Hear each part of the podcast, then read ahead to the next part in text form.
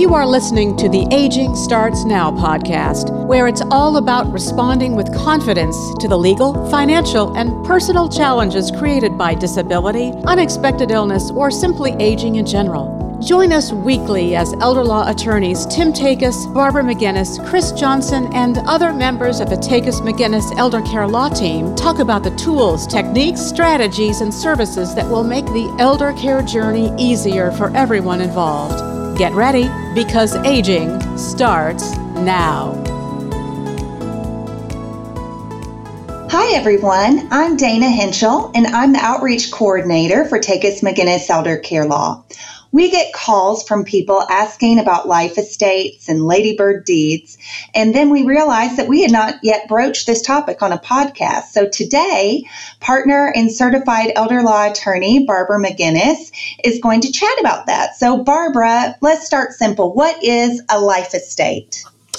A life estate is used in deed work sometimes when we're wanting to make sure that property can be conveyed, given to our intended heir, but we don't want to give away all of our rights. Let's say I want my children to have my house when I pass away, or my farm or whatever when I pass away.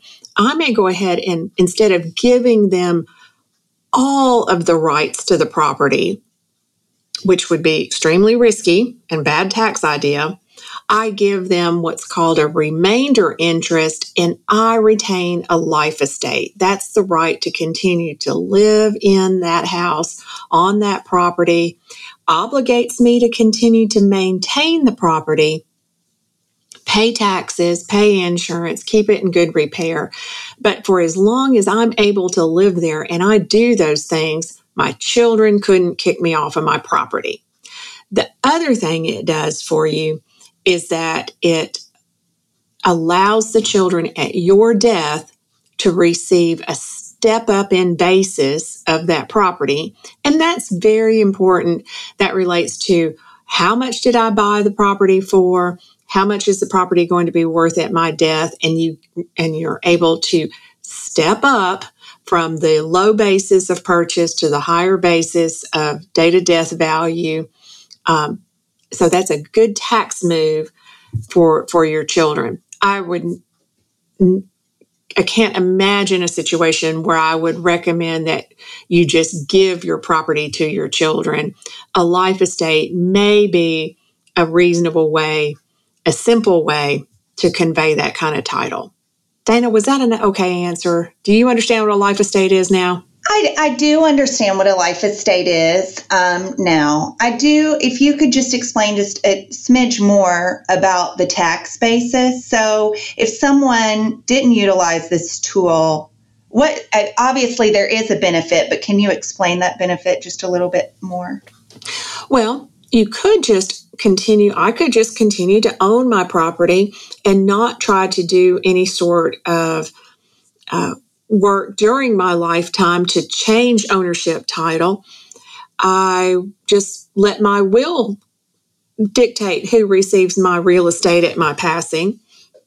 You get that step up in basis from the date of purchase, lower value. All real estates, almost all real estate is appreciated in value now. So there's almost guaranteed to be a higher date of death value. That would happen through the probate process as well. However, it does require going to court. That's what probate is, as opposed to just letting the life estate deed is an attempt at avoiding probate. Gotcha. Are there different types of life estates? In Tennessee, we really just have a life estate deed. There are a few states that have an enhanced life estate, and they refer to that as a ladybird deed. It does not really apply in our state. Okay. So each state has its own rules and regulations about how life estates work. About how almost everything works, including life estates, yes. So is a life estate also subject to the five-year look back for Medicaid purposes? It is, because with a life estate, you are giving away a remainder interest. So that remainder interest has value to it. And when you give away something of value during the 5 years or 60 months prior to applying for Medicaid, they would certainly look at that. Likewise, your life estate, the portion that you retain, there's a table, a real math table that you use. And so depending on how old the person is that owns the real estate that would be retaining the life estate would matter in terms of calculating how much the life estate is valued at and how much the remainder interest is valued at. So you just pull out this little table. I keep it in my notebook all the time because it really does come into play frequently. But let's say at my age, I've been using me as the example. At my age, if I wanted to give away a piece of property and put my children on as the remainder owners, my life estate would still be worth more than 75% of the total property. And that's because I'm 58 years old. And so it's not that I'm not giving away that much. So the value of what you're giving away, that would be subject to the 10-care look-back rule, and hence calculating the penalty period that it imposes, varies according to the age of the life estate holder. Okay. So are there some alternatives to a life estate?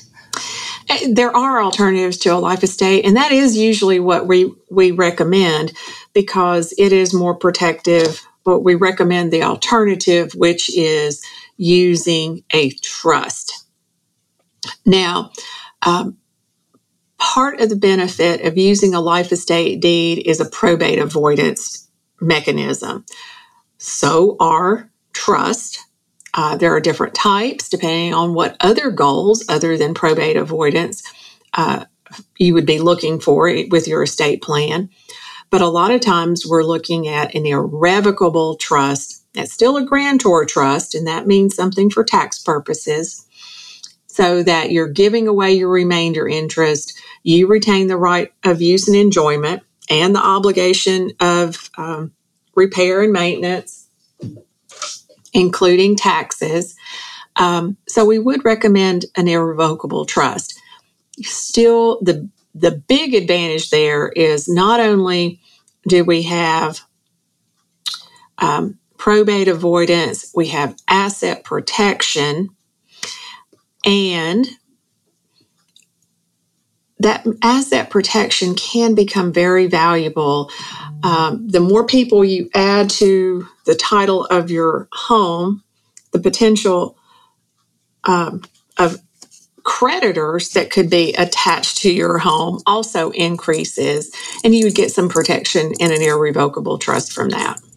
Okay. So I guess there are pros and cons to everything that you choose. Why would someone choose a life estate over an irrevocable trust or vice versa? Well, I think sometimes you would choose that if, one, your overall estate plan goals did not involve the contemplation of a sale of property. In an irrevocable trust, if your property was sold, the proceeds netted would stay in the irrevocable trust. And once you get past that 5-year look back, are not subject to spend down. Whereas if you just had a life estate, even if you were past the 5-year look back and the house was sold, then money's going to be divided between the life estate holder and the remainder beneficiary, so potentially subject to spend down. Mm. So that might be one of the downsides of using a life estate. Again, the not having the creditor protection associated with the irrevocable trust, and if any of the remainder interest holders or the remainder men divorce or get in bankruptcy. It potentially pulls that house into it. There can be some complications, but there are some that are also associated with an irrevocable trust. You know, maybe now we can no longer borrow against the property because a third-party lender is not going to lend money to a trust. It's like a reverse mortgage because it no longer really belongs to the elder. So every action is going to have some rewards, some purpose for using it, but also some potential downsides. Part of the reason why it's important to talk to your elder law attorney about what's really going to work for you in your life. Right. It sounds really complicated. I know that sometimes people just want to do, what their neighbor did or what have you. But I guess the benefit of going to a professional is you really get educated on the pros and cons of each choice. And what's going to meet most of your goals. There may be a perfect plan for you, but there may just be a plan that's going to meet more of the goals, check more of the boxes, one over the other. A life estate may be less expensive to create than a trust would. That could be a pro and a con both, depending on how you look at it, but it may not meet all the needs that you have for your estate plan. Right. Well, I think you've covered most of our topics today. Is there anything else you want to add?